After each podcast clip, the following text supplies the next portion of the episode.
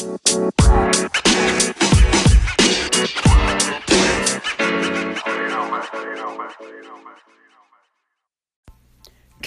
morning, guys, and welcome to the Fro Podcast.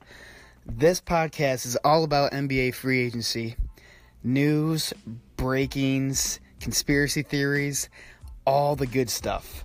So tune in and enjoy.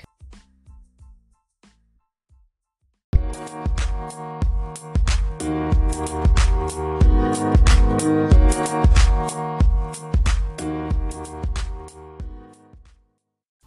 breaking news from earlier this week the Pistons signed Dwane Casey, Toronto's ex coach, who, yeah, just led them to possibly their best season yet. The Pistons would just not take no for an answer from Dwane Casey.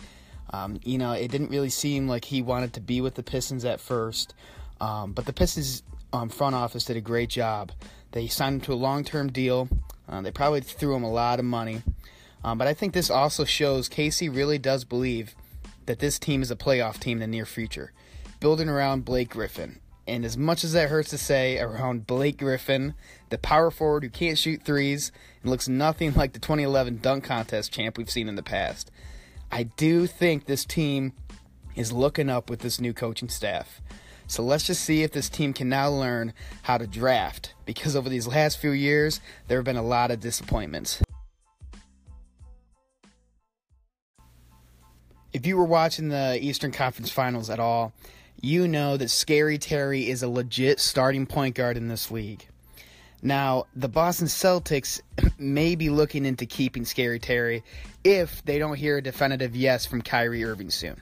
But wait, why would Kyrie have doubts about staying with the Celtics? There have been reports in the past that during his time with the Cavs, Kyrie was talking about wanting to play in New York, I mean, I don't blame the guy. It would set him up to having a great co star and the ability to run the screen and roll or the pop with one of the best big men in the game in the world's brightest stadium. You know, Kyrie wants to be the man somewhere. Why not be the man in New York? Would this even be the Fro podcast if we didn't talk about LeBron James? Now, LeBron James' son, Bronny, has committed to play basketball at Sierra Canyon High School in Los Angeles.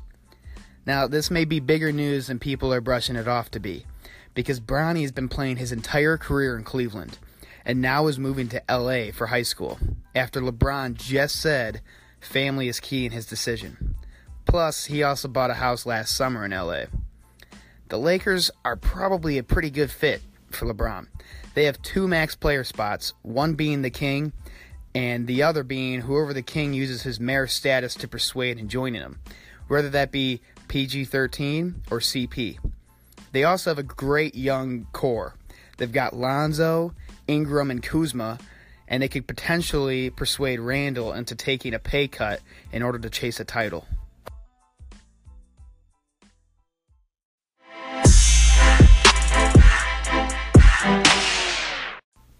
It's time for Dostal's delusional take. The LA Lakers aren't going to be satisfied with just LeBron and PG 13. I say they trade away Luol Deng's max contract and Brandon Ingram's potential for, you guessed it, Kawhi Leonard.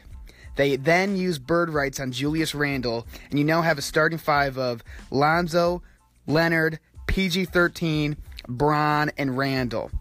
You got a little bit of depth there, and uh, you got no draft picks, but we're winning championships here in LA.